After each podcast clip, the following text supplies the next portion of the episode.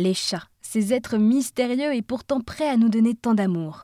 Malgré leur omniprésence dans notre quotidien, les chats ont peu été étudiés au détriment du chien. Pour en savoir plus sur ces boules de poils, Charlotte de Mouzon, consultante en comportement du chat à EthoCat et docteur en éthologie, a mené une étude intéressante. Elle a prouvé que les chats reconnaissaient la voix de leur propriétaire, surtout lorsque ces derniers adoptent une voix spécifique. Par téléphone, elle nous a présenté son étude.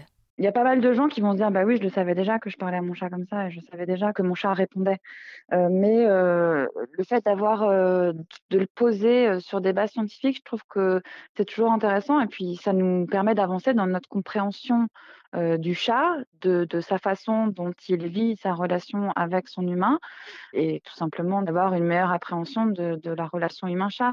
Cette étude, en l'occurrence, elle ne regarde pas les mécanismes d'attachement, euh, mais pour moi, c'est vraiment une preuve supplémentaire qu'il existe une vraie relation entre l'humain et le chat et que le chat euh, ne nous considère pas juste comme euh, faisant figuration de, dans son environnement ou simplement euh, lui apportant euh, le gîte et le couvert et qu'on on a vraiment notre importance pour lui et qu'il réagit vraiment quand on s'adresse à lui.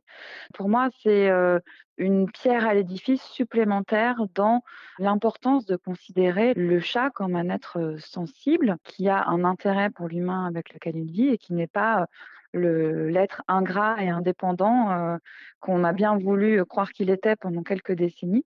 Je pense qu'il ne faut surtout pas que les gens euh, hésitent à utiliser cette forme de, de communication avec leur chat, puisque les chats y étant réceptifs, c'est vraiment, c'est quelque chose qui peut contribuer à renforcer le lien finalement. Comme une étude a montré que si on faisait du clignement des yeux lent, le chat était plus à même de venir au contact de l'humain, donc il le perçoit comme un signal positif. Euh, je pense que euh, utiliser une voix un peu plus douce ou plus aiguë, ça peut être une façon aussi de, de transmettre un signal positif à son chat. Eh bien, merci beaucoup Charlotte. Vous êtes consultante en comportement à EthoCat à Bordeaux.